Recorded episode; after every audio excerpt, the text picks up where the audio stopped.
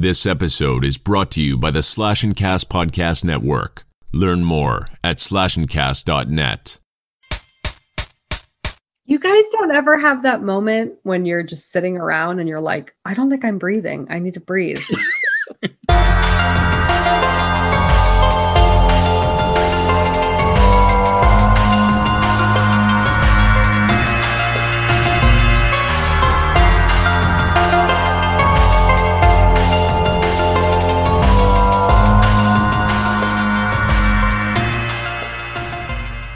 Hello and welcome to the Conjecturing Horrors podcast with me is Laura Hello. and Greg. Hey guys. And I'm your host, Roberto. Roberto tonight. no, no, nope, nope. That's not okay. Is that uh, culturally inappropriate, Yep. guys? Yeah. Oh shit. Okay. All I feel like the conversion of Laura goes to Llorona, don't you think? right. no. Oh, my okay. name? Oh, my name is a good Latin American name. Laura. Laura. Oh, wow. Oh wow. Do you guys Hmm. speak Spanish? No. No. Clearly, you just heard me try to pronounce my own name in, in some type of language. You know what's funny is- work. I took I took three years, so I, I joke with Lindsay about this. I took three years of Spanish and I did fine, but I can only remember one sentence. Um, Greg, Yeah. I took Spanish lessons from fourth grade through college, Wow. and I can't speak a goddamn thing. really? You, not even the basics? Where's the library? Where's the bathroom? You know This what is the weird pencil? thing is? I can read it really well, Hmm. but I can't speak it. So it's almost like when I'm reading it, my brain can translate, but my brain can't tell me what to say. Yeah. If that It's a weird sense. logical. part. Like, did you watch this movie with English subtitles or did you have Spanish subtitles? I watched English subtitles. okay, I thought you would try to challenge yourself. That's interesting. No. So the, the sentence that I can say is para ser un buen cazador tiene que tirar, which means Hmm. Wow. to be a good hunter you have to kill. That's the only thing I can say. I was gonna say that was pretty. That was pretty sexy. What about ceremony centavos, por favor? Oh, there you go. You can tell me what that's from. Oh, that's, I know that's that. from my shirt here. This is from Disneyland. Every ride you get on. ceremony centavos. por Oh. That's funny. That's pretty good, Laura. That wasn't that bad, you know. Thank yeah. Okay. All right. Um. So, how you guys doing tonight? You guys doing good? Pretty No, good. Bueno, bueno, bueno. Wait, oh, we're gonna do this all night. We're gonna do. We're gonna. I'm- we're I'm gonna get in trouble. With bueno. I'm stopping with bueno. Okay. Uh, Was it alto? Say stop alto. Laura bebe. Alcohol. Oh no! Oh no! We're, go- we're going down a dangerous road here. Oh no! Oh no! Let's not start this, guys. Come on. Greg is like the only one that can possibly do anything because he's like not white like me and Laura. But uh me and Laura can't do this. We're gonna get in trouble. Yeah. Okay.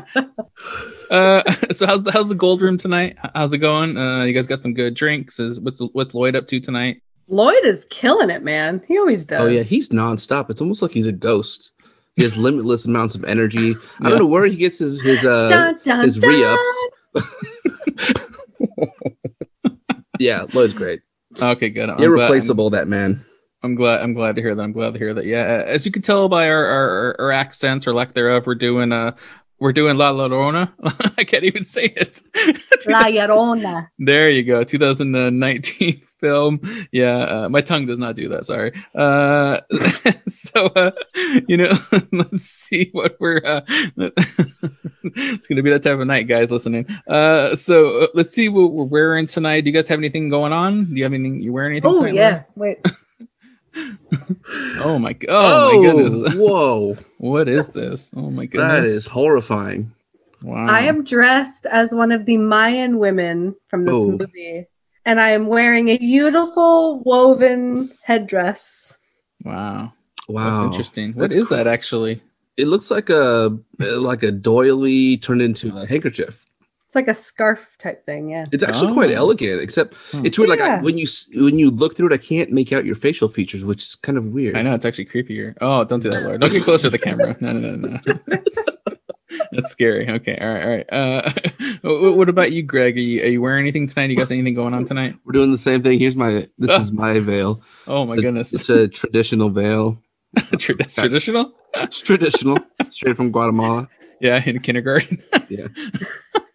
It's white. It's got some blue polka dots. Okay. Greg, Pretty Greg, sure Greg threw some type of little sheet over his head, so that's what he's wearing. Why are you gonna, why are you gonna do me like that? Sorry, man. Um, I feel yeah, like me- I could also be a gypsy with this thing. Oh, it looks kind of better that way. oh yeah, let's. It looks talk- better this way. Well, no, it looks like a lampshade on your head now, which is I can actually make out your facial features. I feel like you're going down drag me to hell routes, Laura. That thing's gonna go in your mouth. It's gonna go in your mouth soon. I didn't have this when we did Drag Me to Hell. Oh my goodness. Okay. All right. We're, we're getting off topic. We're getting off topic here. Oh my goodness. Jeez. Oh my god. We're we're out- we're we're out, we're going all over the place tonight. Oh my goodness. Rob, this is Mhm. what happens when it takes us an hour and a half to start recording Oh, because that's true. Laura Bebe alcohol. Okay. Oh no. God. So- Jesus. oh my goodness. this is your fault. This is my fault. Okay. All right. I'll take the blame for it. Um, yeah, for, for me, I'm not putting anything on my head tonight.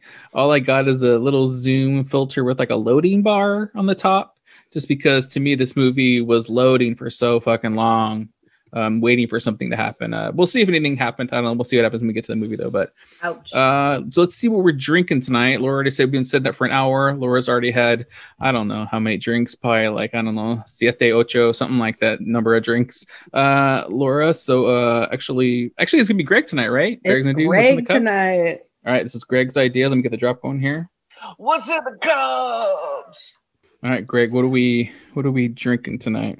So our drink is actually a, a Guatemalan summer drink. It's very common in this country. It's called La Cimarrona. So the ingredients consist of uh, sparkling water as the base, and it's pretty simple. It's just got some limes, lime juice. Um, throw it on some rocks, a little bit of tequila, and some salt to taste. It's actually quite tasty. It's almost like a margarita Yes. and it and it has the color of a of a water it's like a blue watery hue Hmm. which water is a very prevalent theme in this movie as, as we'll talk about Mhm. That's true. That's true. Okay, good pick, Greg. Good pick. Very tasty. Um, so yeah, let's uh let's do let's do real quick a couple of show updates real fast. Uh, we just want to remind everybody listening, uh, if you please can go rate review our podcast wherever you're listening to it on. It really help us out. Um, then we, we quickly want to talk about uh, website updates. Uh, we have our new. We talked about last week. We have our conjectured rating DVD shelf we have up there right now that has all our aggregate consensus ratings on there. We update that weekly, which is pretty cool. Um, we also have new stuff on the website now, though. We added host uh, bios on there now. So there's bios, there's pictures of us. Uh, there's an about page that Laura wrote. I don't know a Babadook about us. It's so long. Um, Oh, nice callback but uh, damn, that was good. but it's uh, it's really cool. It's it's it's actually a cool story about like how we started the pod and everything, and, and the journey and the trip we went on and everything like that. So you can read that if you want to know more about that. We're planning to Uh, make it an actual pop-up book one of these days and Oh. put it for sale on the website That's all you, Greg. stay tuned That'd be pretty sweet. That'd be pretty sweet. Yeah. Um, we also have our month schedule up there now uh, with like the month we got going on, what's going on every week, the movies we're going to be watching and stuff like that. Uh, we have one thing talking talking about drinking. We have what's in the cup. We have a drink recipe uh, page now, which I think is super cool. Laura, do you want to describe what that is? You're kind of the one heading that up, right? Yes. So one thing I do before every movie is I like to try to Google if there is already like a well-known pairing to the movie we're about to watch. Like, is there some cocktail that has a cute, catchy name that fits in perfectly with what we're watching? And sometimes I can find some things that we end up kind of taking a variation of, and other times we have to come up with it on our own. And then we decided, like, we, you know, we come up with these awesome cocktails week after week, and they pair so well with most of our movies. So we wanted to be able to put it all in one place for everyone and share it. And hopefully, if you know you want to watch one of these movies that we've already reviewed, you can go to our website and see what we paired it with and make yourself a cocktail. And it just it really enhances the experience. Yeah, yeah, it's it's super cool. There's also a link uh, beneath each picture of the episode it's referencing to, so you can click that and it'll take you to that actual episode, uh, whatever you want to call it, uh, sh- thing where you can download it. Uh, so it's super cool. I, I like it. You know, it's pretty cool to see like all the drinks you've had. I mean, that, we still don't even have all of them up there. It's only like whatever 15 or something like. There's been so many. It's crazy. Yeah, I know. Uh, and we'll, and we'll be updating that same thing too weekly, something like that. Maybe throwing new ones up there every once in a while. Um, another thing we have up there is a we have a buy me coffee uh, link up there. If you guys want to buy us a coffee, buy us a drink, buy us a shot. Uh, you know, maybe buy Greg a laptop someday. We're working on that. Uh, you know, we'll work on that.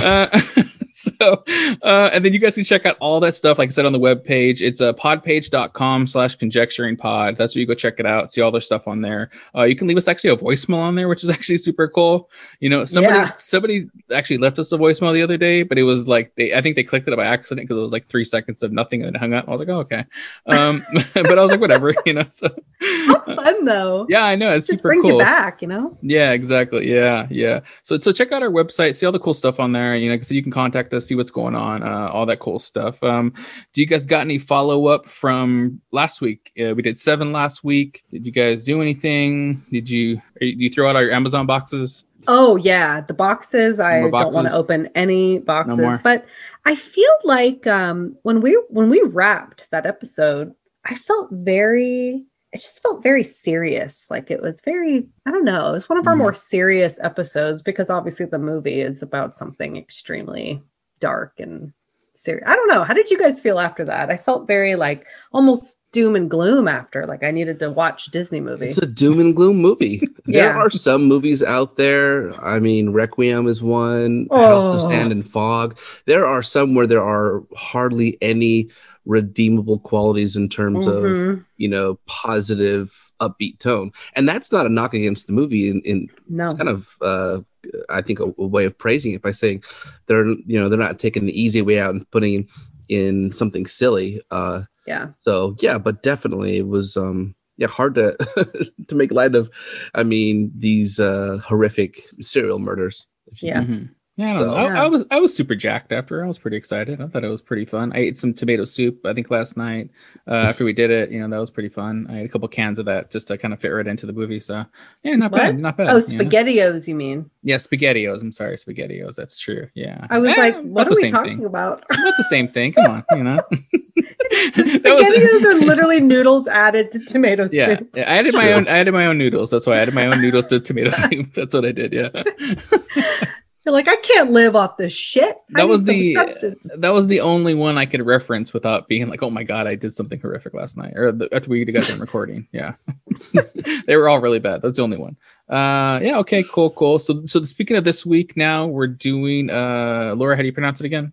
La Llorona. Okay, there we go. We're doing that movie this week. Uh, this was a conjecture choice. This was Jess M's pick. Um, yeah. So, Laura, do you want to read uh, why she picked this movie?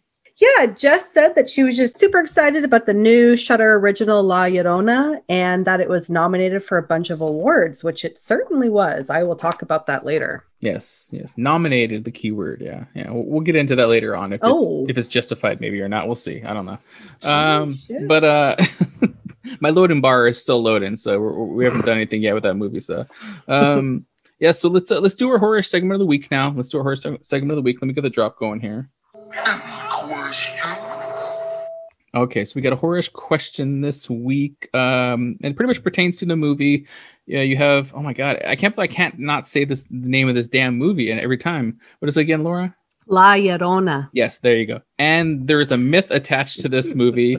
Uh, one of you guys want to describe the myth and what's it about a little bit? Yeah, there's a general myth. So La Llorona is uh, Latin American folklore, and there are so many different versions. The she's also she's called the Weeping Woman. She's called the Wailer. Um, and there are common threads that you see in a lot of these uh, these stories, uh, but the gist of it is, you know, it's it's a woman who's single, then she gets married, then she becomes heartbroken because her husband becomes a womanizer and she gets jealous.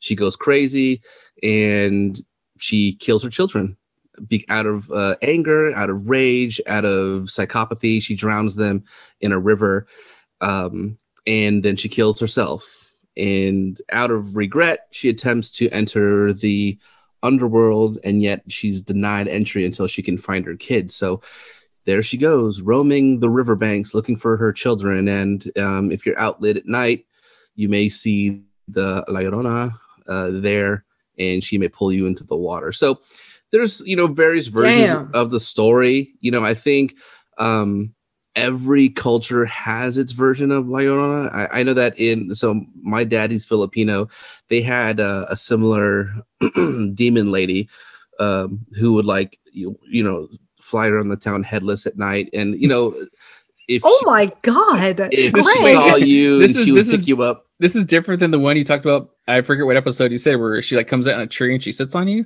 Oh, that's a different. Right. There, there's a different Oh one. There are different like witches. So again, so every culture has kind of its Oh boogeyman, God. and part of it is to Oh. deter children from, you know, playing near the water or you know going out late at night.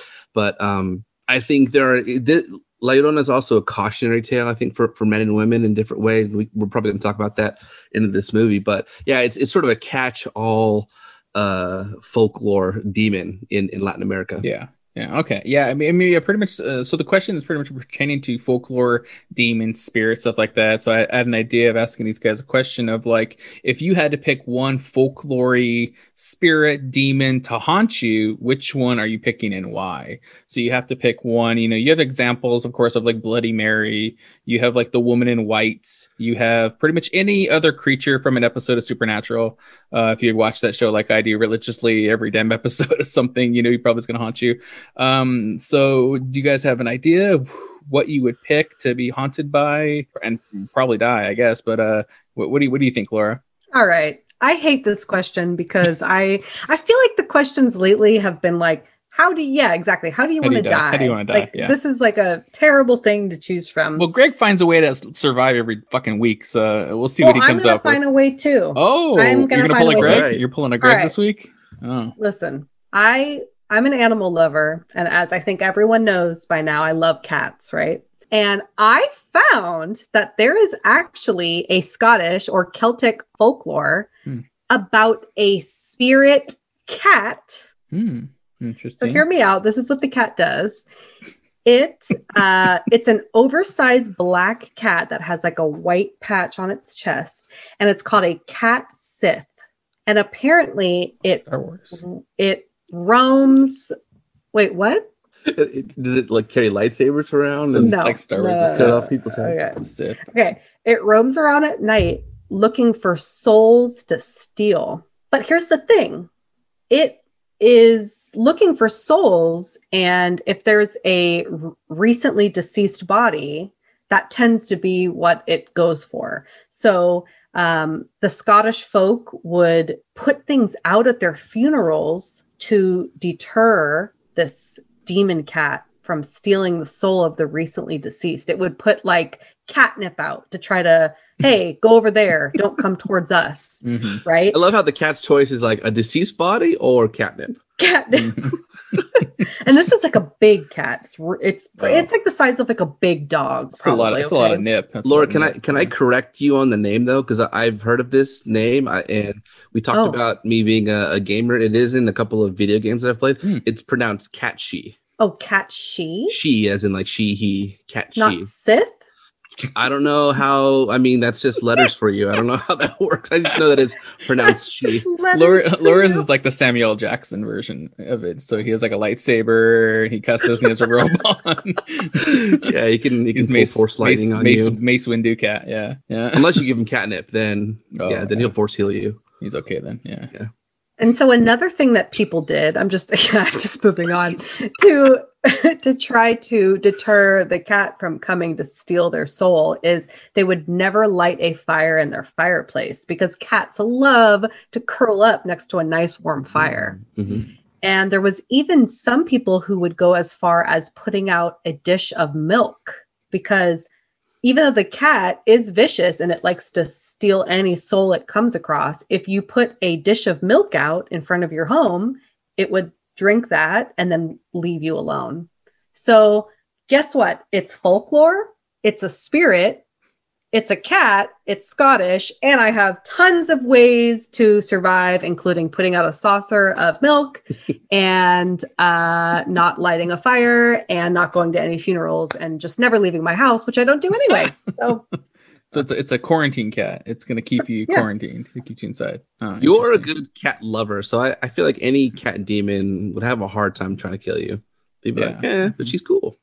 Yeah, Right. exactly. I mean, I feel like if you could talk to turkeys, you could talk to a fucking giant cat. I feel like it'd be cool, you know? I do have a way with most animals, I will say. Yeah, There's no animal that I've met that hasn't loved me. yeah. Uh, a Sith, that's a different story. You might die. Uh, but, uh, you know, we'll see.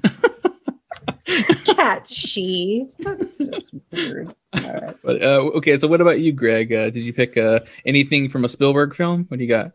I didn't know about the criteria of having it be something that you would see on Supernatural. You know what I no, uh, no, I was just making a joke about that. I'm Okay. saying, like, all these things are from Supernatural, more or less. But yeah, I was trying to think of American folklore, and sadly, I feel like uh, other countries have the coolest folklore demons. We don't really have cool demons, so I, but I still wanted to go with we, we American just have we just have real demons. We just Yeah. have real shitty we just people. have yeah society. yeah, and like a shitty politics. past and a really, really demonic, fucked up past. Yeah, Yeah, yeah.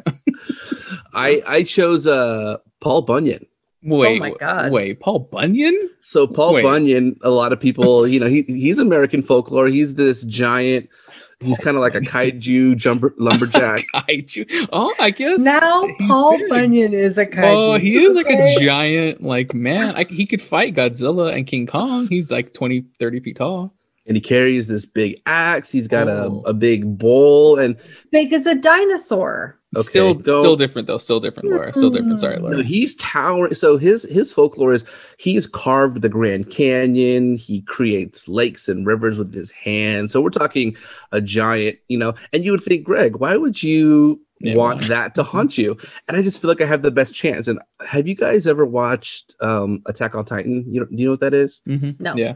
So okay, well anyway, it's an a- it's a very popular anime where human society fights giants, and the cool thing is, is they've developed this technology. It's called um, ODM gear, Omni Direct. Basically, you turn into like Spider Man, where you can like shoot like wires into the trees. And You've and lost Laura like five steps ago. I think she she doesn't know any of these words we're saying. You become you can like shoot like wires into the trees and become as tall as the giants, and you fight them. So I'm just thinking, if ever we're in a situation where Paul Bunyan terrorizes us, we're gonna develop this equipment, and I have a, Oh stand, God. a, a fighting chance. So, Okay, I feel like there's a better chance of a giant cat attacking us than Paul Bunyan. what? Paul Bunyan, kaiju, Spider Man. I got it. All right, cool. Laura, All right, Laura, you're Laura's, she's on board finally now. I guess. Uh, yeah. okay. Interesting. I, I don't know how you you came to the terms of like Paul Bunyan as a demon and spirit though. Like He's folklore. uh, Then you is know it's a folklore, fact. but- it works. But that's like saying a like, like that's like, that's like saying Robin Hood is is haunting you. Like he's he's not a because that's folklore. I have nipples, Greg. Can you milk me? You're right. you know. I have a backup option if you want me to get into it, or do you want me to stick with Paul Bunyan? I'll take this. Laura fell off her chair. She's on the shining carpet right now. Lloyd's helping her off the carpet. Wait, all right. Well, I, I will give you my my backup. Okay, You- what's your backup? Let's see. You can delete. My backup is- Mothman. Oh, there you go. I like that better. Sweet. So Mothman, you know, he doesn't really harm you. He just sends you creepy calls talking about chapstick and maybe you get pink eye or something. But you know, you get the you get the sight, you get premonition as an ability. But uh, Mhm. we lost Laura. I know she's just gone. I, I think she went. Mothman, the Mothman came and snatched her Oh up. my goodness! I don't know what happened. She, Yeah. like wandered. She wandered off into room two thirty seven. I don't know what happened. oh, she's back and she has a furry bear head on her head. Oh my goodness, Laura, take that off. What's happening right now? Oh my goodness. Are you okay, Laura? You're back? Nope. No, she's not. I don't even know what got her. She just I don't know what happened. the cat she, the cat she got her. You don't know what got me? No, I don't know. I have nipples, Greg. Can you milk me? Oh. So Rob dropped it on me with his uh his Johnny Appleseed reference. Or what did you say, Rob? Uh, Robin, Uh, Hood. Robin Hood, yeah, yeah. and you're right. Yeah. Okay. All right. Well, all right. Let's move on to me now. Okay. All right. Um, I- I'm like the same as Greg a little bit. I mean, mine's actually folklore and, and demon, but but I'm I'm the same as you, Greg. Level. It's just like yeah, like I went with like a different uh country. Like like like Japanese has like some crazy freaking shit. You know, and I, I'm definitely like you said, I'm not surviving. I'm not trying to survive. I just wanted to have the most fucked up death, I think. So I went with this Japanese like folklore woman I don't even know how to pronounce it to be honest with you. I think it's like like tiki or tikiti or something like that. So that's how it's pronounced, I think, but uh, I don't, I'm not sure exactly. But it says Uh-uh. so. This is a it's a ghost of a young woman or or a schoolgirl who fell on a railway line, uh, which resulted in her body being cut in half by the train. Oh my god. She, she, she is an or- Orino or something like that, or a, a vengeful spirit who lurks around urban areas and train stations at night. Since she no longer has lower extremities, she travels on either her hands or elbows, dragging her upper torso and making a scratching or tiki tiki like oh, sounds. Oh my god. If Rob, she- you want to be haunted by this? If, if she encounters a potential victim, she will chase them and slice them in half at the torso with a, a, a blade or weapon of her choice. So that's- what? the most disgusting. Rob, I'm taking my That's chances a- with Paul Bunyan. Are you Yeah. insane? that's what, I. is wrong That's what. with you? No, I- I'm saying like I'm dying either way. I'm gonna go out the most uh, craziest way that I'm gonna go out because I, I read this and I was like, that's insane. And I already got visuals in my head of like her like coming after me, like like pulling herself on the floor. It's it's super fucked up. Yeah, you telling me this is a million times scarier than the movie we just watched. Oh, I agree. I agree. Hundred wholeheartedly. Yeah. oh, that's funny. Okay. All right. Well, good good choices, you guys. Good choices. You know, you guys tried to do cop outs, and I went horrific death. Uh, yes. if anybody wants to email us in, Hey, uh, yes. Greg wants to. Laura can't even get it out. gonna get milked. what, Laura?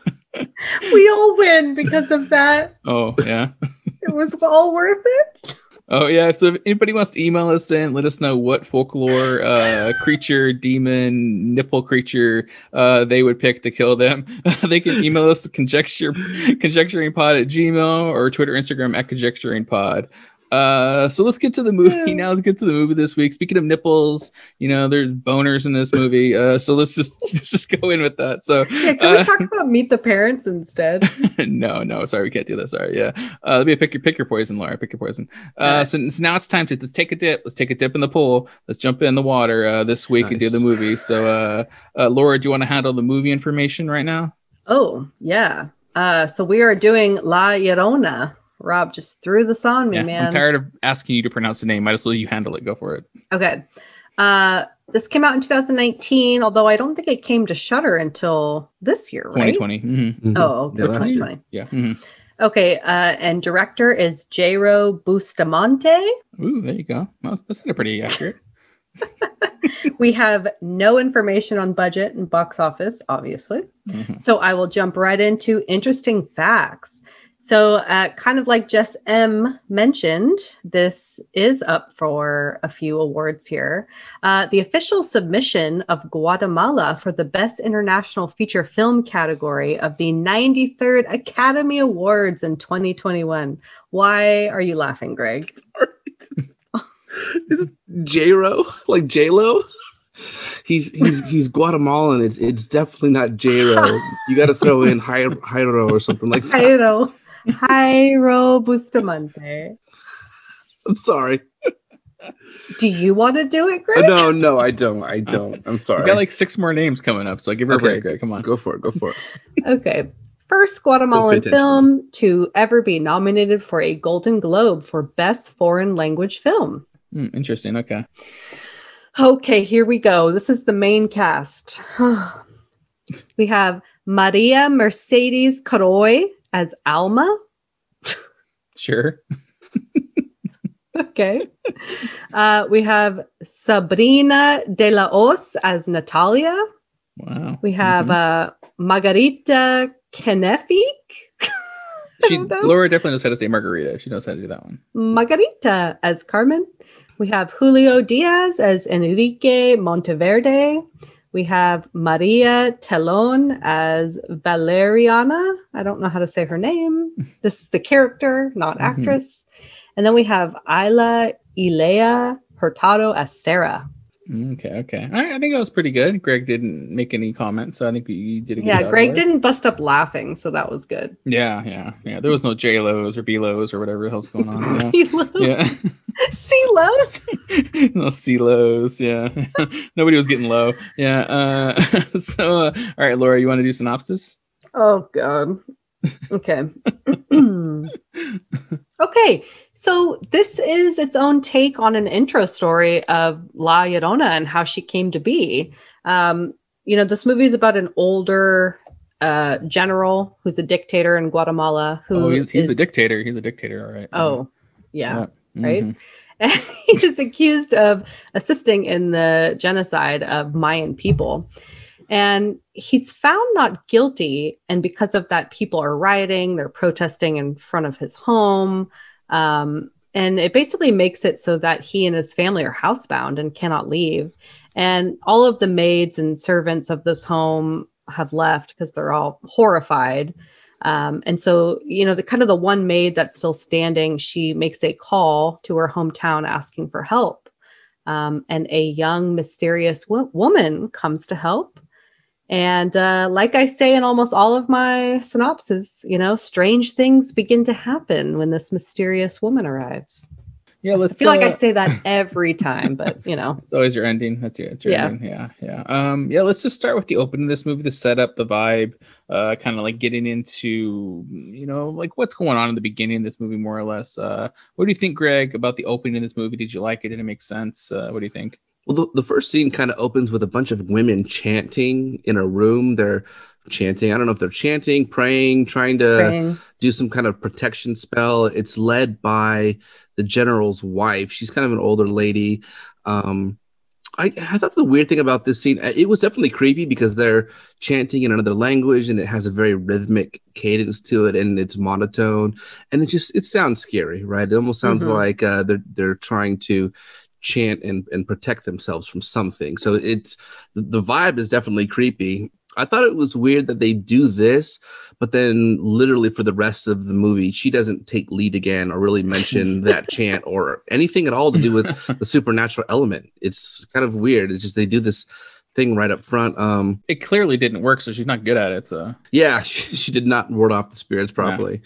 Right. Um, they don't really explain it, but it, it's a cool way to, to start it off. I mean, you so it's just a, a room full of women, and then you immediately switch to the room full of men. It's just a bunch of old dudes. They look like they were in the military.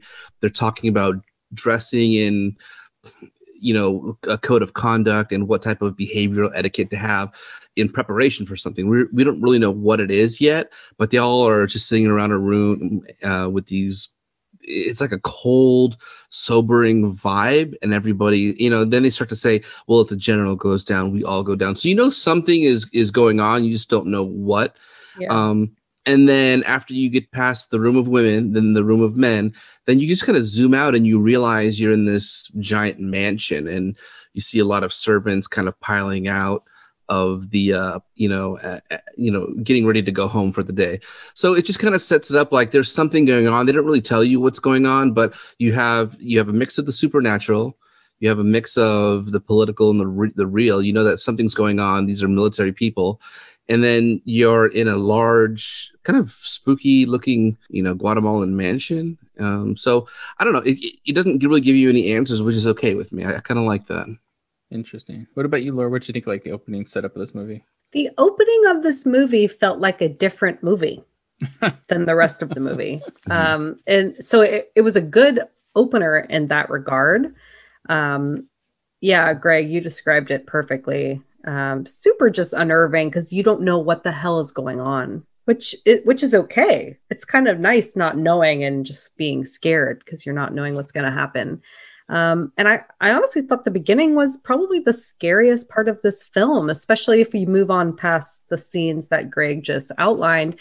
You get to this older couple, you know, laying in the bed, and you figure out, like, okay, they're the head of the household, but we still don't really know the importance of this man and this family.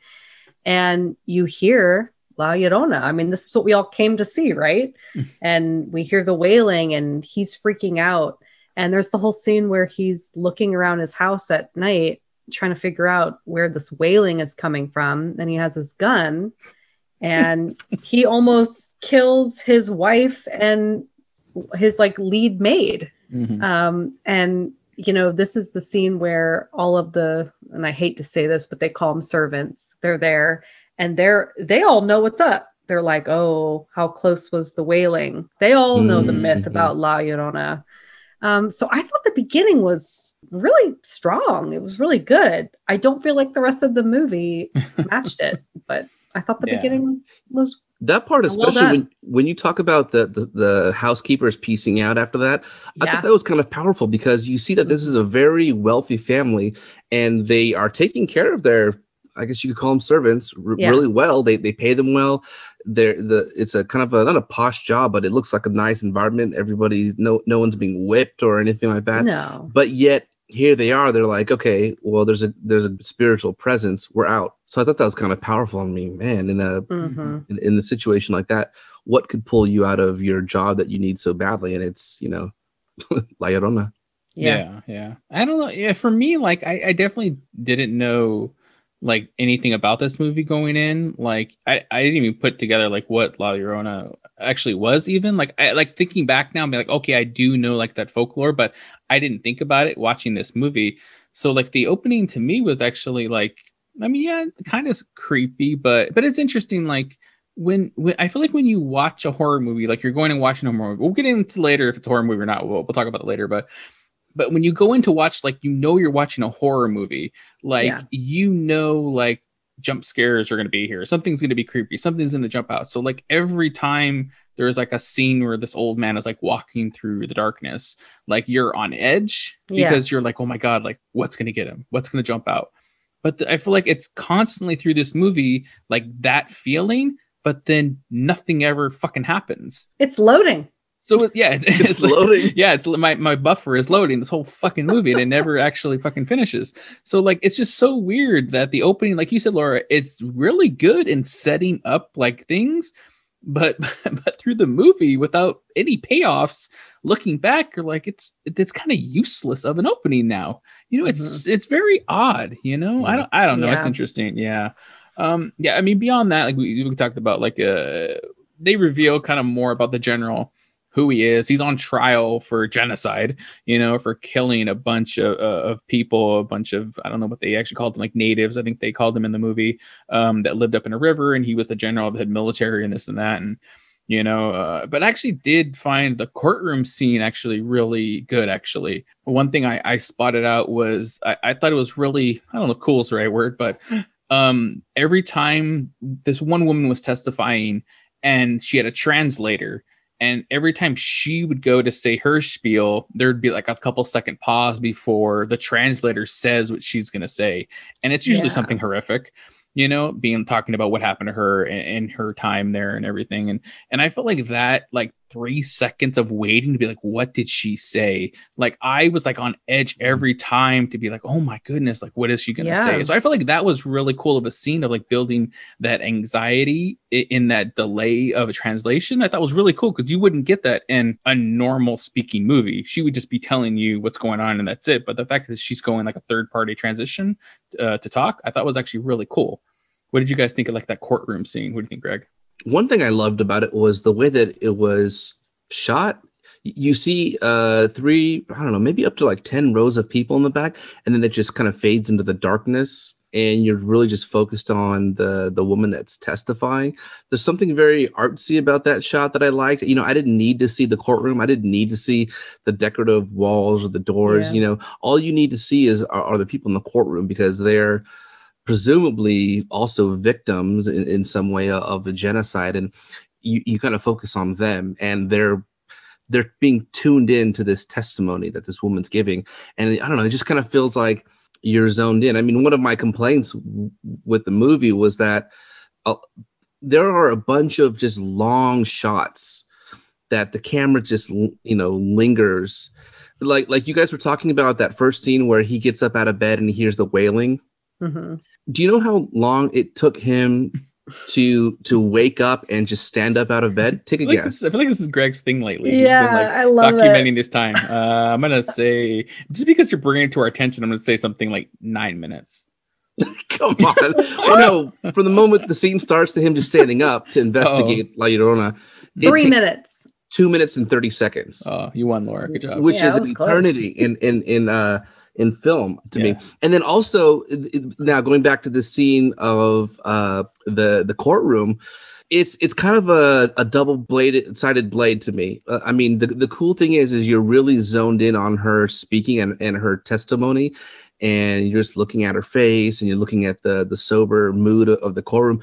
But at the same time, it's four minutes. It's literally four minutes of just looking at this one woman's veiled face with Mhm. no change in camera angle or camera shot just just zoned in and the cool thing is is that imagery is isn't it burned into you guys memory Yeah. there are certain scenes that are just burned into my memory and it's simply due to them lingering way too long and them not changing shots which i think is a, is a cool feature but i think it's very risky because you i think you run the risk of losing people and people Yeah. getting bored with with uh the, the lack of cuts so it's a delicate balance you know i can't really say in the courtroom scene whether or not they fulfilled it but it was definitely effective Yeah, because I, I made a note too in my notes, Greg, of like the the shots that they did, mostly in the beginning of this movie. What you're talking about is like, yeah, they have the still frame shot on a character's face. They do in the opening with the chanting woman, but what they're doing is they're either zooming out slowly or they're zooming in slowly, and it's mm-hmm. like it's like the first ten minutes of the movie. Every time there's a scene, it's doing the exact same thing. And the first time in the opening, I thought it was actually really cool when they were zooming out on on the the you know the the mo- mother chanting, and then you reveal that there's other people there. But the more they kept doing it in like back to back to back to back scenes, I'm like, what the fuck? Like this is this is too much. Like why aren't you cutting? You should be like you said, Greg, cutting to a different person, cut to a different angle. Like it, it felt weird to do it so much in the beginning. It was just odd. What, what do you think, Laura? I didn't notice any of this. So Laura had a veil on her head. Yeah. I don't have a lot to add. Um, I mean, I did, I still, you know, from what I said from the intro, I also thought the court scene was just really, it, was really captivating. I, th- I think this movie is written really well. And Yeah. it's like, a, it's a very smart movie, you know? Um, and up until the courtroom scene, I didn't know what the deal was with this guy and what was going on. And the fact that it, the, the little bit of information was being given to me waiting for the translator to translate what this woman was saying um, and like what horrific things had happened and that this guy was on trial for that i thought was really effective um, and yeah there actually was one shot and it's right when the verdict is not guilty.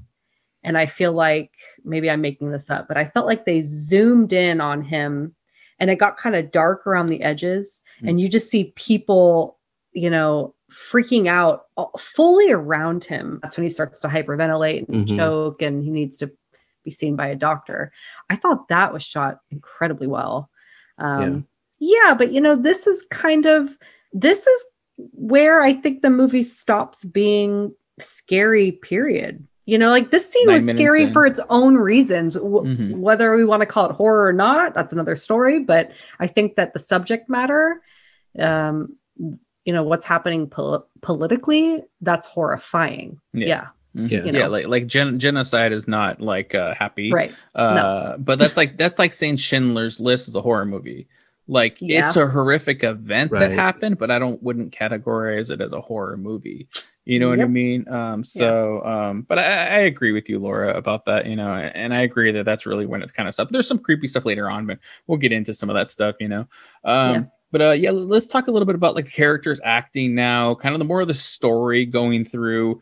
You know, they're all trapped in this house now. Pretty much, they can't get out. There's a bunch of people outside that are pissed off about the verdict, um, of course, and uh, all the like I said, all the servants are gone. Then you have this new woman show up, and kind of things start to go a little kooky now um, inside the house a bit. Uh, so, when you guys want to talk about any of the characters acting, you know, a little bit of the story a bit, uh, what do you, what do you think, Greg?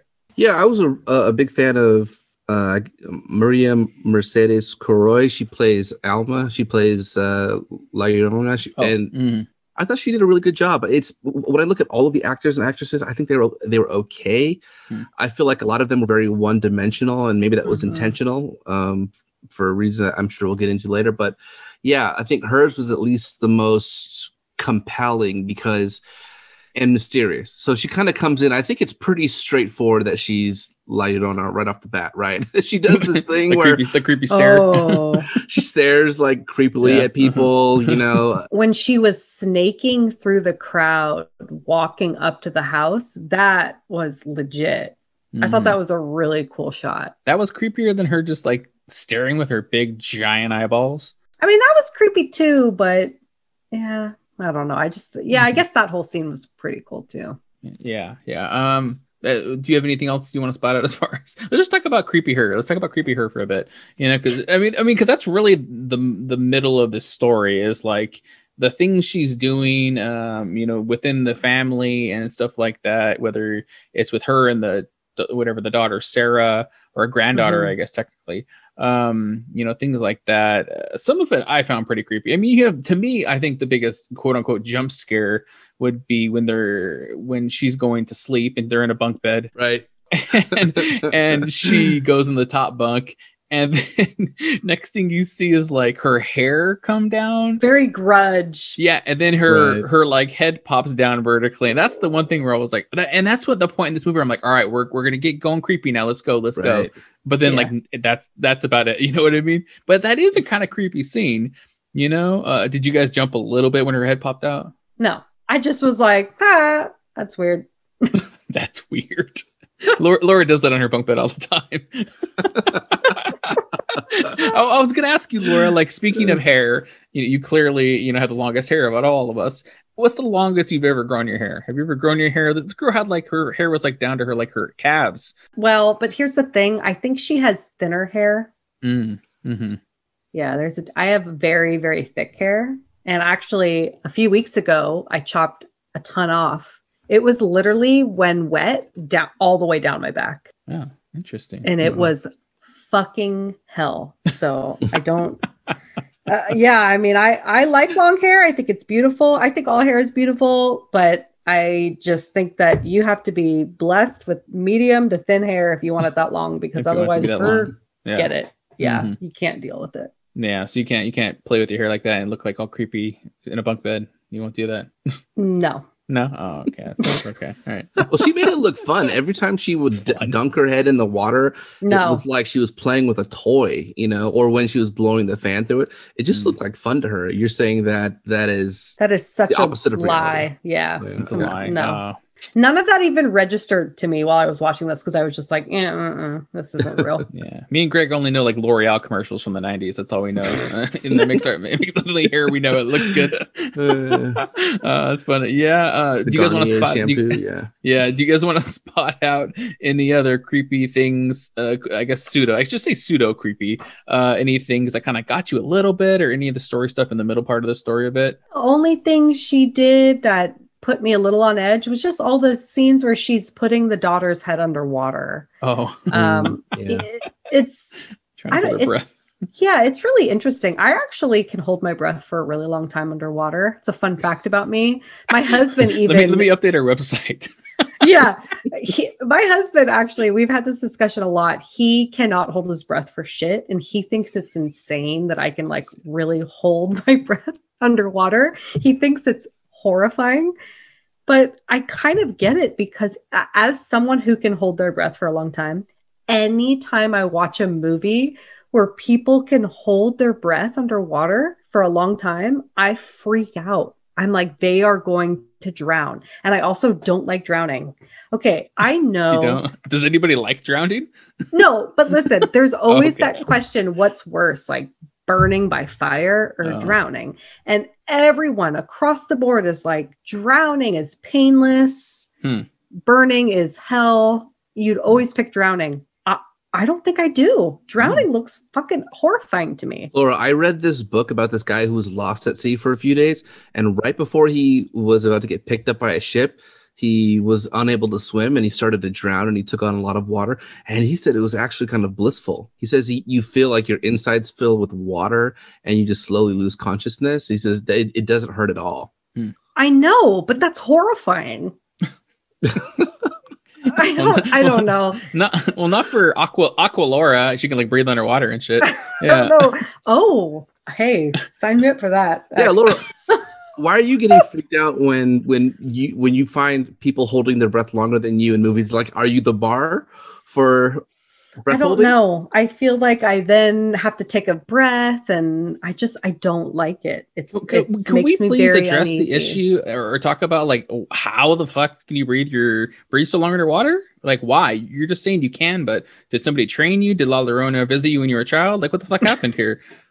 No, I just feel like anytime as a kid I'd have these contests, you know, who can Mhm. hold their breath the longest, I'd always win. You just always win. And it wasn't even challenging for me. I don't know. Did I this think happen maybe a some lot? people Greg, just have you ever had a can you breathe longer challenge in your life? I feel like I've never done that. I no, I can do it, but I was always told as a kid that it whenever you hold your breath longer than you should, you start to lose brain cells. Oh so my we, god. we, we stopped doing it, but I No mean, wonder. Oh, that explains a lot now. Yeah. Okay. All right. so what's going on with Laura? Okay. because you're depriving oxygen to to your brain. Yeah, I mean, that that, you sense, might not right? otherwise have. I don't know. That could just be Yeah. another folklore tale. No, that's probably accurate. You It's guys science. don't ever have that moment when you're just sitting around and you're like, I don't think I'm breathing. I need to breathe. and you're like, oh, okay. Like I actually Maybe think my Graves body does, but not me. stops breathing. Are you sure you just you lost so many brain cells you don't even remember how to breathe? Is that what's going on, Laura? need some Raze energy drink? Oh yeah, you do need some Raze energy drink in your life. Oh my goodness. Oh my goodness. You're, that's true. That's true. Yeah, yeah. Let me let me let me let me do the ad read real fast. We were talking about Raze energy drink. Laura needs some. Uh, you know, so Raze energy drink is one of our sponsors. Laura needs some for her brain cells. Uh, you know, one of the best energy drinks on the market today. An honest product that's uh exactly what it's supposed to be. A great tasting energy drink. Uh, zero sugar, no crash, wide flavor variety. Uh, you can get some Raze. You can go to uh, rep uh, reppsports.com, R-A-P-P sports.com. You can use our uh, promo code conjecturing for 15% off at checkout. Um, to get Laura a case, maybe they can rebuild her brain cells. Uh, we'll see what happens here. But you know, oh, that's so funny. Yeah, I mean, do you have any other creepy things, Greg, that the the chick did? You, you want to spout out anything, Greg? Well, they don't do much. I mean, a lot of it is very Yeah. subtle. It's not like a mystery. It's like within the first scene, you're like, oh, that's La Llorona. That's her. The, Yeah. the water faucets start turning on automatically when she walks by. I mean, it's not. It's no mystery. The next shot after the bunk bed scene is where you're at the bottom of this tub looking up at her face. She's got the kind of the Mhm. buggy eyes and the hair everywhere. It's really creepy. But then they don't do anything with it, and maybe that was intentional. But um, there are a lot of scenes where you are sitting there wondering if she's just going to turn to this horrific wailing demon, and she never does, which is No. very interesting. Yeah, yeah, exactly. Yeah, I mean, let's, let's talk about now, uh, uh, like th- some of the what do you want to call them? Dreams, dreams. The the dad and the and the grandpa and the lady are having, like channeling her her past. I guess I would say, you know what I mean? Like, 'cause I think that's when you're getting the most information uh, about you know her past and her history. Even though she told the little girl, like, yes, I had two kids and they died and this and that, you know. Um, but uh i thought they were pretty creepy and like well not really creepy it's just horrific events. Like you said i'm getting Yeah. like horror and, and horrific kind of mixed up here a bit but uh yeah, exactly. you know uh, but, but they're pretty effective and then it's pretty much making the grandma like go insane. Like her eyes are turning like reddish color. She's not sleeping. She pisses the bed you know all that stuff you know um you know do one of you guys want to talk about any of those specifics uh what do you think greg Yeah, it is really sad to see what happens to the general's wife. So there's a scene right before she starts to have the nightmares that she notices the general kind of ogling Mm.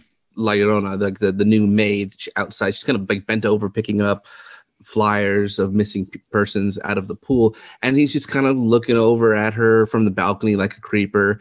And creeper it's his wife, like the matriarch of this household, I feel like is constantly following him throughout this entire movie. Like he's wandering off and she's going and chasing after him, which is so sad. And it's like she is the one that's bearing actually a lot of the the misery of this movie.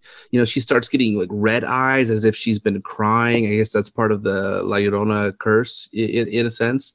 Um, there's a scene where she's almost like looking in the mirror at her wrinkles as if Mhm. to wonder if she still looks good enough for him which it's it's sad because you're sitting there going why would you even want to be anywhere near this guy and Mm. she continually defends him which is is super sad and um but maybe that's part of the the movie where she is swayed so she starts to have these night terrors and um and I and what it is is it's Alma La Llorona putting these visions in her head. And it's not just visions; it's almost like it's it's Alma's own experience. Yeah. Mhm. Um, and you find out that she Alma was uh, one of the the the Mayan natives that was being captured and interrogated. You know, and um, her kids were were murdered. So she's putting these visions in the grandma's head, and uh, while she sleeps, and she's trying to figure out why she keeps seeing these these visions. Yeah, kind of like making her experience what she experienced. Oh, and yeah. everything. You know? Mhm. Right. Yeah. What, what do you think about them, Laura? Do you think they're effective for the movie? Yeah. I, I think it's effective. The problem is is that I knew it was happening to her immediately. And at this point in the film, you're already like, like like you said, Greg, you know this Alma's La Llorona. And at, and you know, the beginning started off with you just not knowing what was going on and having to kind of pick up the pieces, which was great. It was exciting. And you know, the creepy stuff is like, yeah, it's a little creepy, but not not really, not enough Mhm. at this point.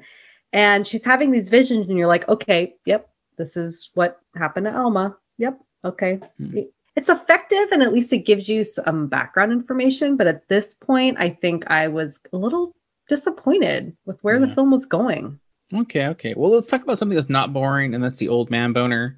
Uh, let's talk about that real fast. One of my uh might be my favorite scene of the Oh, movie because I was not expecting that to happen. Uh so you have pretty much the the like you said, Greg said the old man is ogling Alma.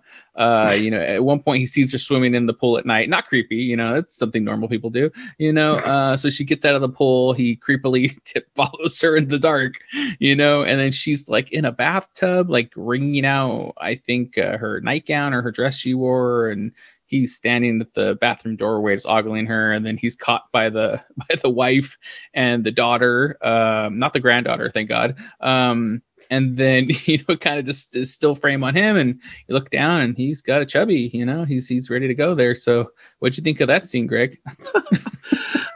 in the moment i didn't know what was happening but you what you find out later is that what La is trying to do is is it's not like your traditional folklore tale where she just goes to you and uh, drowns you. She's almost torturing him indirectly. She's using black magic to essentially just expose the general for the monster that he is whether it's you know she kind of like walks around seductively in a sense. She kind of has this like ab- way about her that she's making him gaze at her. You know she made the the room seem flooded so he would kind of walk in there and find out and look at what's going on and then see her in the in the bathtub um those moments where she's crying at night making him get up and investigate or you know like we just talked about making the wife have those dreams where she's in the position of all those women and and the mothers who uh you know whose kids were killed in the genocide.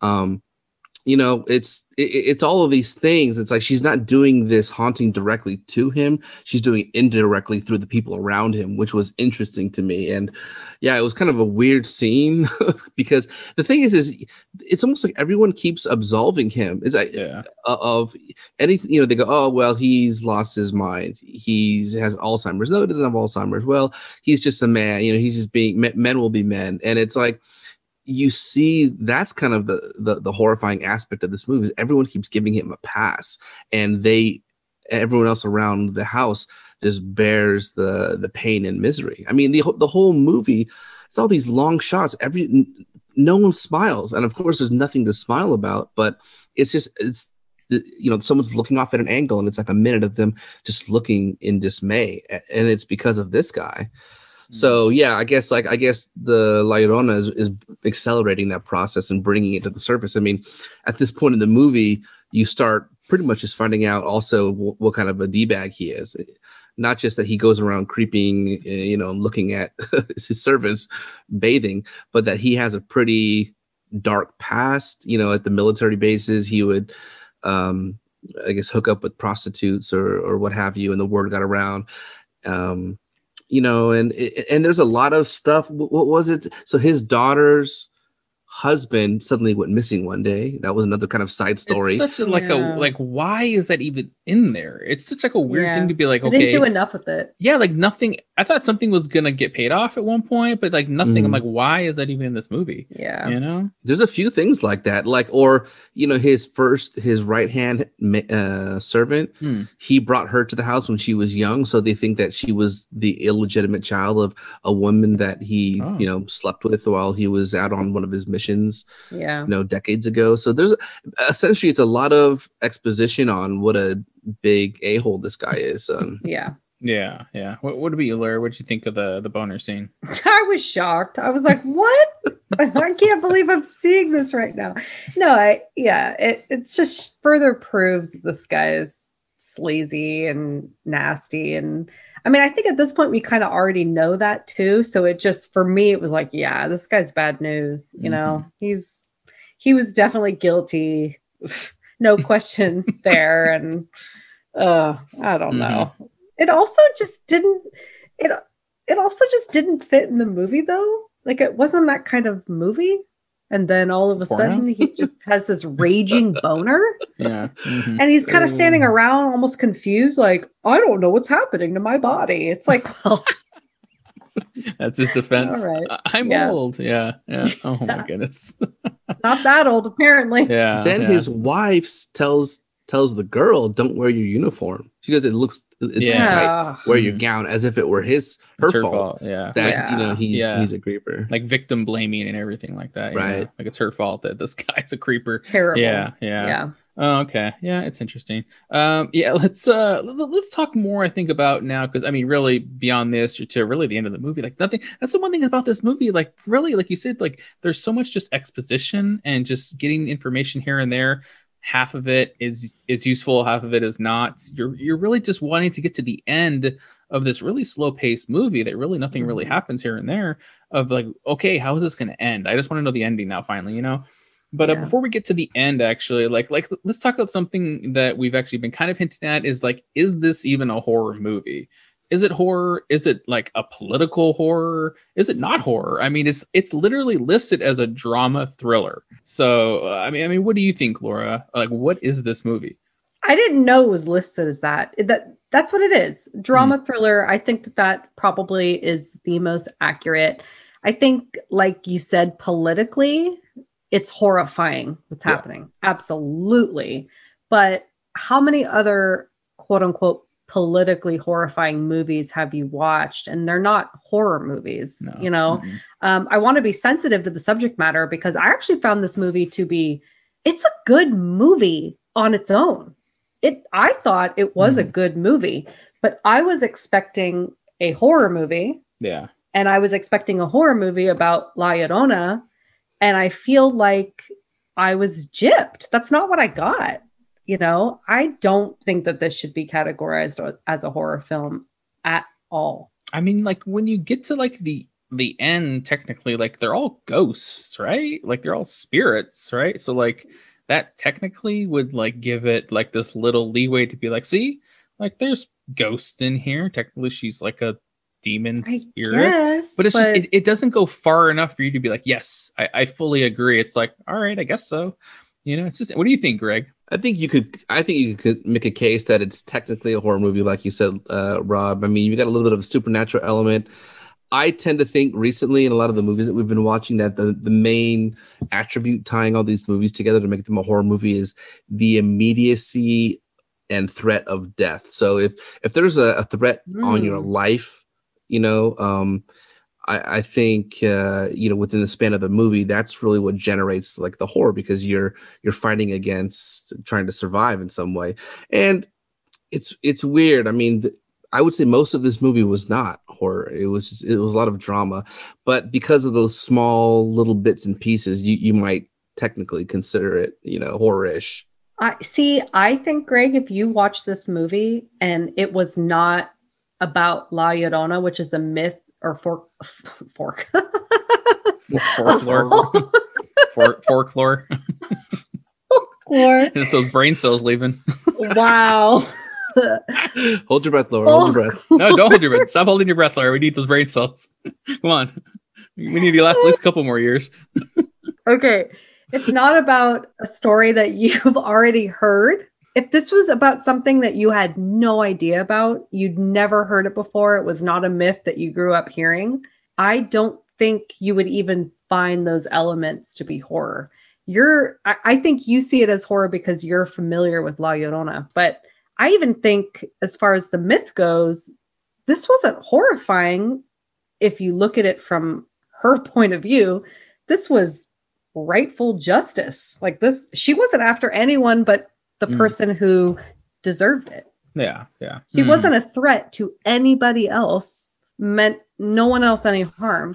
Yeah, that's you're right. You know, Y- Mhm. you know what my, my to just to jump on that laura i think my um i'd say my main gripe in in that on that chain of thought is you know well there doesn't seem to be anything to latch on to it's like you know there's nobody to root for yeah alma comes back and all the ghosts like you said all the people rob are, are ghosts just tormenting enrique but on one hand, he doesn't look very tormented. I mean, anytime something Yeah. happens, he's kind of like, "Oh, what? I'm just being an old man. What? What? I, I did nothing wrong." I mean, except for like hearing and seeing things, like all of the damage and all of the turmoil is felt by his family. And Mhm. in the end, yeah, you root for these deceased spirits to come back and have revenge on Enrique to be killed, justice, like you said, right? But to me, it's like, so what? I mean, what what the hell kind of justice is that supposed to be? He's 90 years old. He's ready to die. All of his murdering is behind him. Like, what's the point? Why didn't any one of these ghosts come back to life the moment that they were murdered and kill Enrique? Why wait until a whole two thirds of a population was killed? I mean, before they did anything. I mean, I, these ghosts don't seem that very uh, righteous to me. It just it seems like a giant plot hole for them to show up right when he's about to die anyway. You know, so to me, I just I don't think the ghosts were as heroic as as they're made out to be. So Hmm. where's the, the horrific aspect of that? They're just Yeah. what are they doing? Yeah, it's interesting. I mean, quickly, let me just do Rotten Tomatoes real fast because I they kind of like pertain to what you guys are talking about if this movie's horror or not. So, so and, and they're vastly uh, different, which is crazy. So, Rotten Tomatoes, you have a critic score of ninety seven percent. So, ninety seven percent of critics, which I mean, I think it, I don't know how many critics it was, maybe thirty or something like that. Not a huge amount. of Critics Hmm. uh, really like this movie. I mean, like so, but this is nominated for a bunch of awards. So, I mean, as a movie itself, maybe it could be there. But then you have an audience score of 61%, Oh wow. which I think is maybe what I'm more round right there. You know what I mean? Yeah. Uh, but even that, like uh, the 61%, for some reason, like I couldn't even go into Rotten Tomatoes and read reviews of the of the audience score.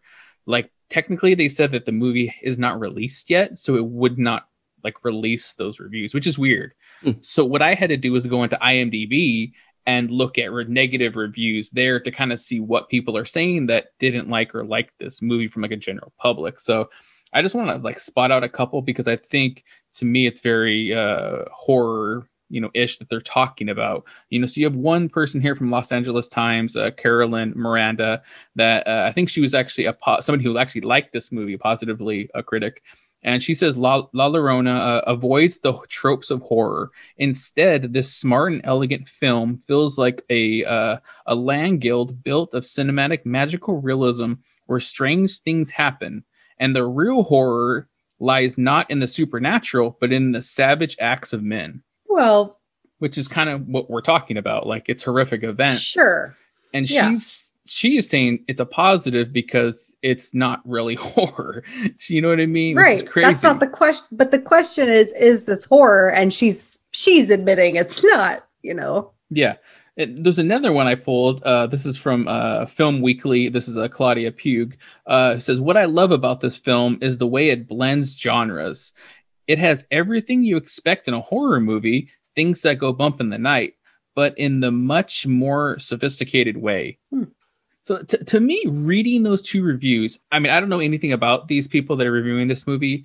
I don't think they're horror fans. I think those are two people that are film fans. Film and- fans, and Mm. and watched this movie and liked it as a film Yeah. and you know it's it's whatever categorized is a horror pseudo horror so they're like okay i can kind of see it that's the way i take those two yeah. i think if you have like a horror fan then i think you have a more of a negative reaction to this movie because you're like wait this isn't even horror like why am i liking this you know what i mean yeah. Yeah, I, I agree. There's definitely a sophistication about the movie that you can't deny watching it. Right. and I can appreciate that as a film fan. So I, I agree Mhm. with you, Rob. Those the, they're probably like just you know movie movie fans more than yeah, horror. yeah. Because Yep. then the two the two negatives I have, I think, are more horror fans, and these are just audience reviews. One person gave this movie a one out of ten on IMDb. Oh, uh, their title was horror. Yeah, sure, a boring drama. Uh, it says uh, if you're a fan of horror, skip this. It's a real yawner.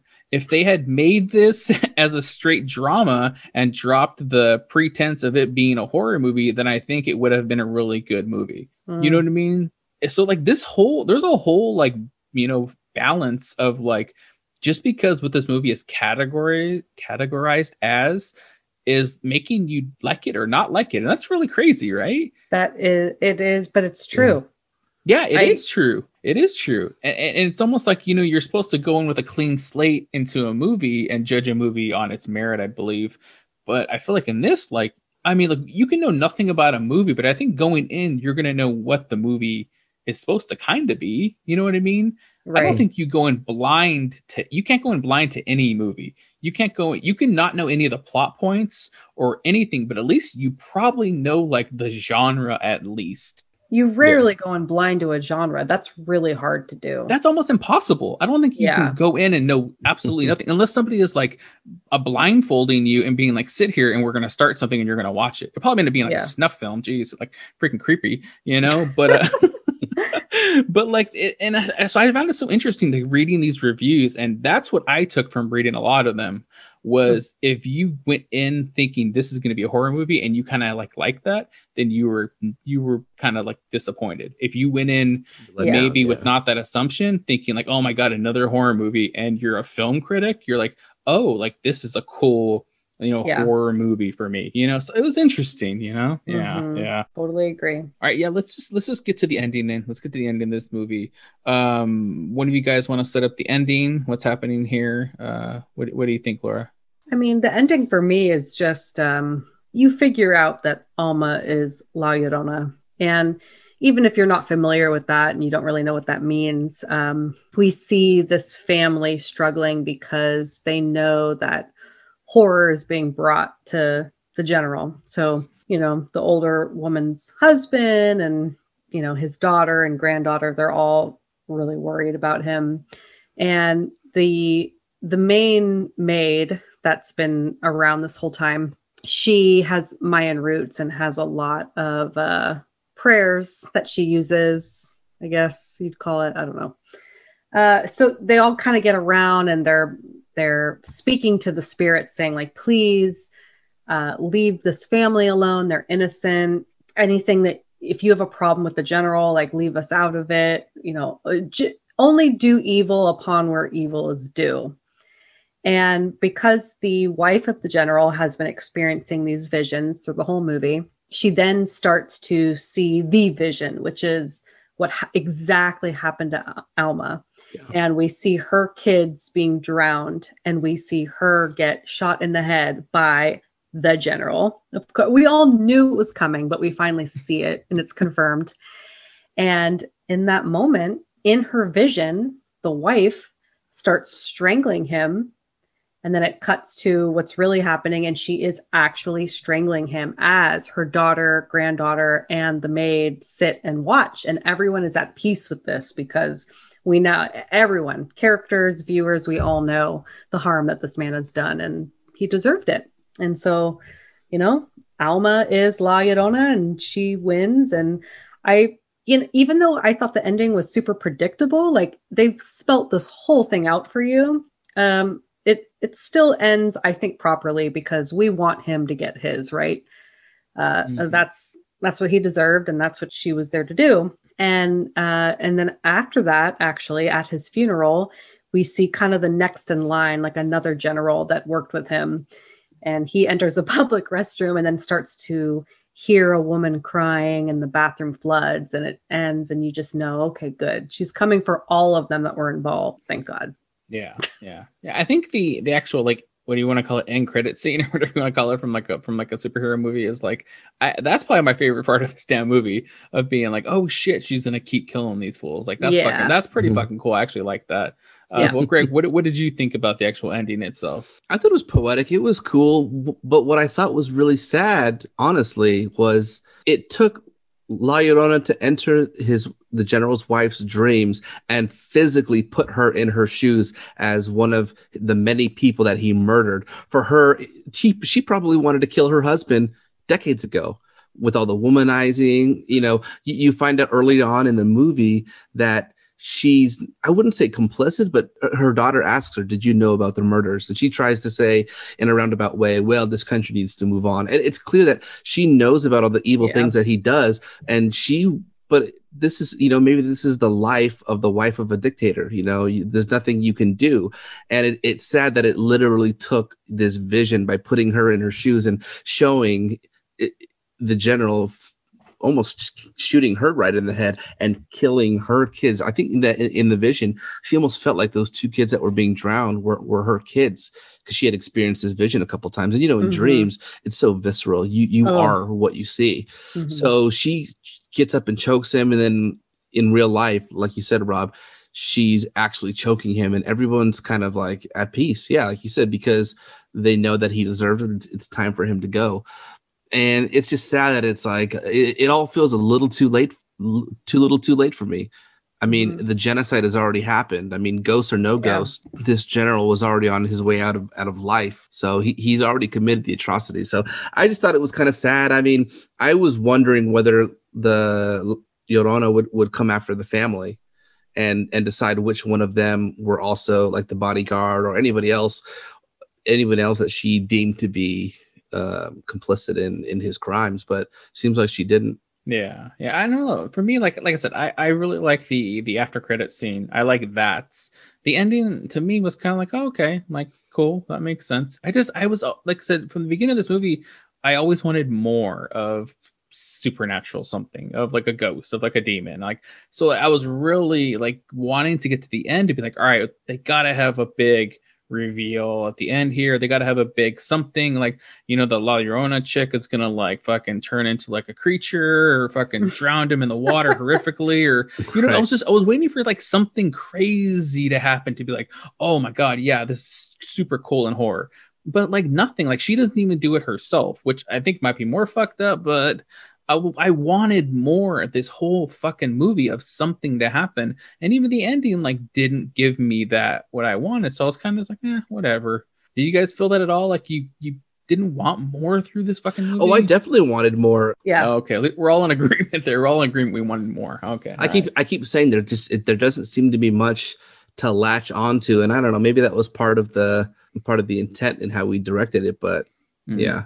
That's true. That's true. Okay. All right. Well, let's uh let's get to our ratings then. Let's see where we're at here. You know, I'm interested to see where Laura's at because you know, as much as Laura says she wants more, um, it seems like she liked this a lot more than maybe me and Greg. Um, so let's do one to five. Let's do how many runny faucets. How many runny faucets are you giving this movie? Um, I could have did something way worse, but uh, just trying to be good here at the end. Uh, I my guess was gonna be frogs. That's what frogs. Mm, Yeah. frogs. I thought about that. Yeah, I was gonna maybe do boners, but you know, I guess not. Yeah. We won't do that. Yeah, We- we've done that for multiple episodes. I think. Uh, can't say boners every time. yeah, we can't do that every time. Yeah, uh, yeah. So let's do let's see, like one to five. You know, how many runny faucets? So let's start with Greg. Let's leave Laura to last. I want to see what Laura's going to go last. Uh, what do you think, Greg? Okay, I just I just want to throw it out there. My maybe my my biggest uh, gripe, if I didn't already say it, is forty minutes in. I just I didn't really care about anybody in this movie. You know, if if anybody, maybe the mom. You know, she's the nurse. She's the one that continually goes around uncovering all the bad things her her father did. But I, for whatever reason, usually when you when you see a victim in a movie. Don't you guys usually feel some type of empathy and sympathy Yeah. for them? Yeah. I don't know why I didn't feel it for her. Did you? No. I, I didn't either. Everybody was just so like cold. Like nobody had a real like big emotion other than like the little girl. you Yeah. know? but this is so this is where i think i don't know if this is brilliant on the movie's part or what like everyone seems very one-dimensional everyone's very non-expressive but maybe that's the point to depict in that type of life in that environment you don't have a choice in how you feel you don't Mm. like what's going on too bad the dictator runs things and and, and it's sad but it, you know, it, from a, a storytelling aspect, it's very ineffective because there's no one to root for or cheer for.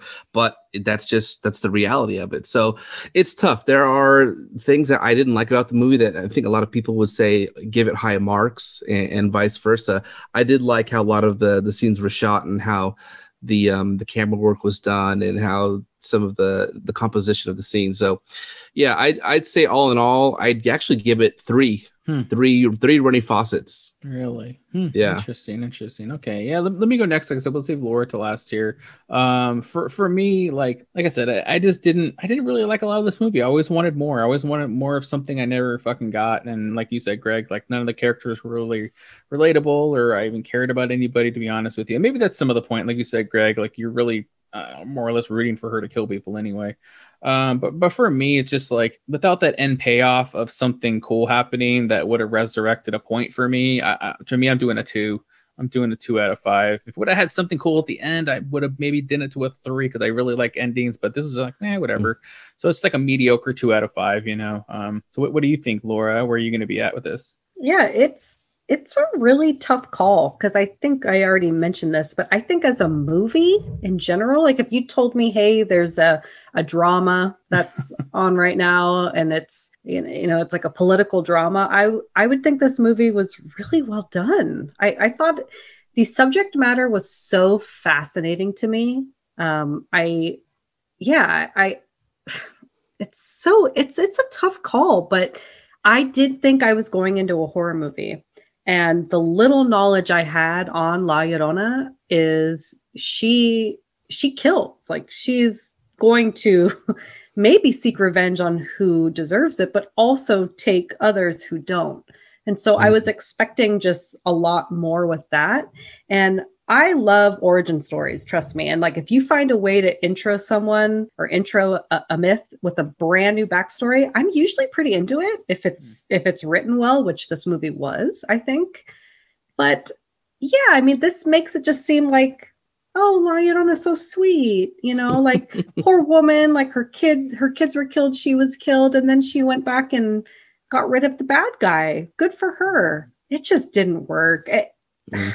yeah, so I was really underwhelmed. I was really bummed out. But like I said, I think this movie is actually really good on its own. So I, I'm like Greg, I'm giving it a three. Okay, okay. Cool. You know, I can't really argue with it. It, it makes sense. You know, uh, it's just it's just crazy. It's crazy to be like just because of a classification or just because going in thinking one thing or the other, it completely skews uh, what you think of this movie. It's it's interesting. You know. Um, what do you guys actually, real quickly, before we get to like the end end here, is like, what do you guys actually think about the award buzz?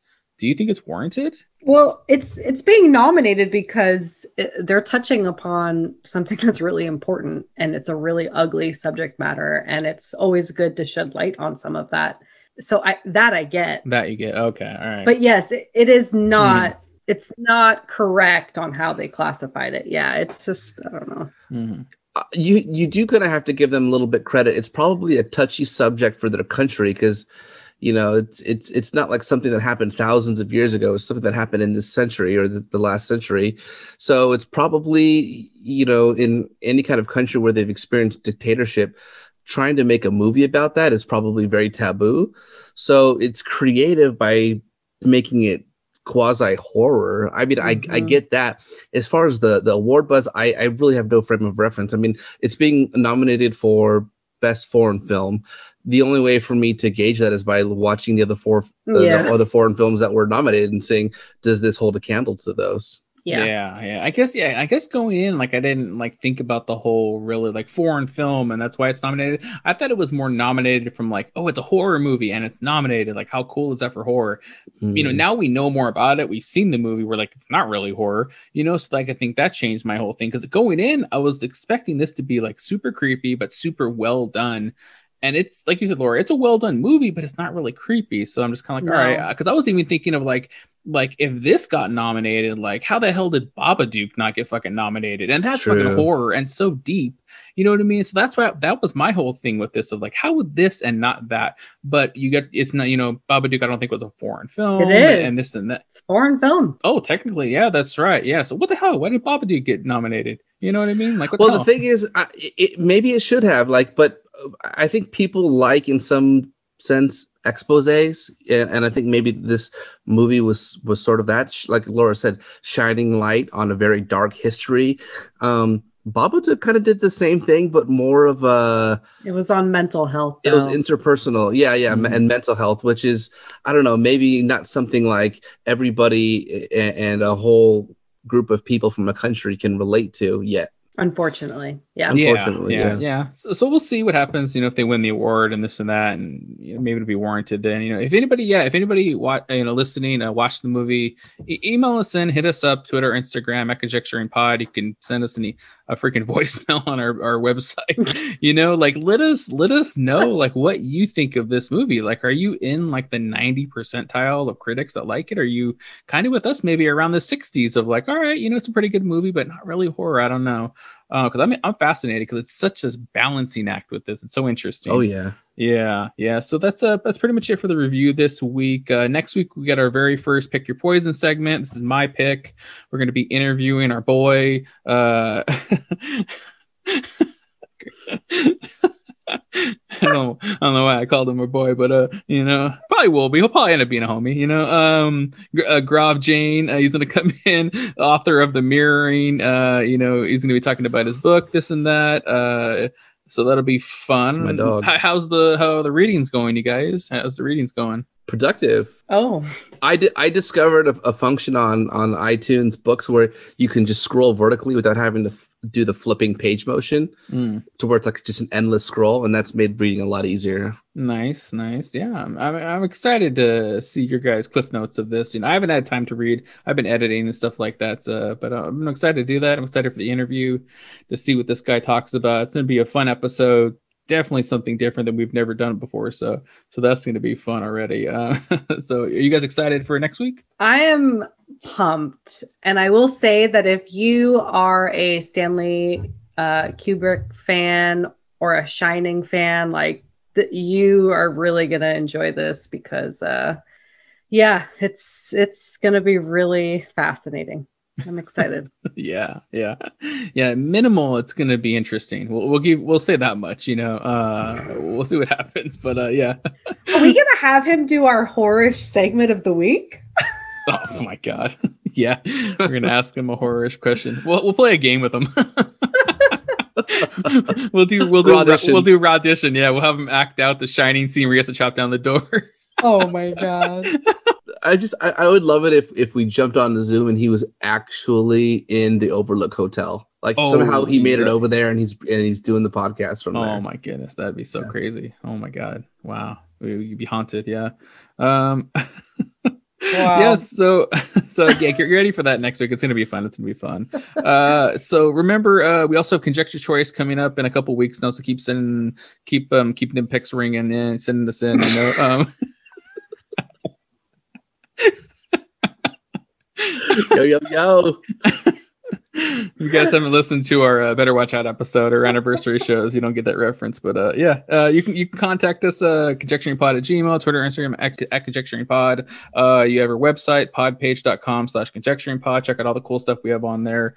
Uh, also, remember to subscribe, rate, review our podcast wherever you're listening to it on, and check out the Slash and Cast Podcast Network, slashandcast.network now. Actually, new website where they got going right now. Uh, so that's it for the Gold Room tonight. It's been the conjecturing. I've been Rob. And Laura. And Greg. Yeah, until next time, remember horror is subjective, so conjecture away. Bye-bye. Peace. Adi- adios? Is that no? Is that Oh, adios. Oh, duh. What a missed opportunity that was. you can say it right now. I'll cut it in, Laura. Go for it. Adios.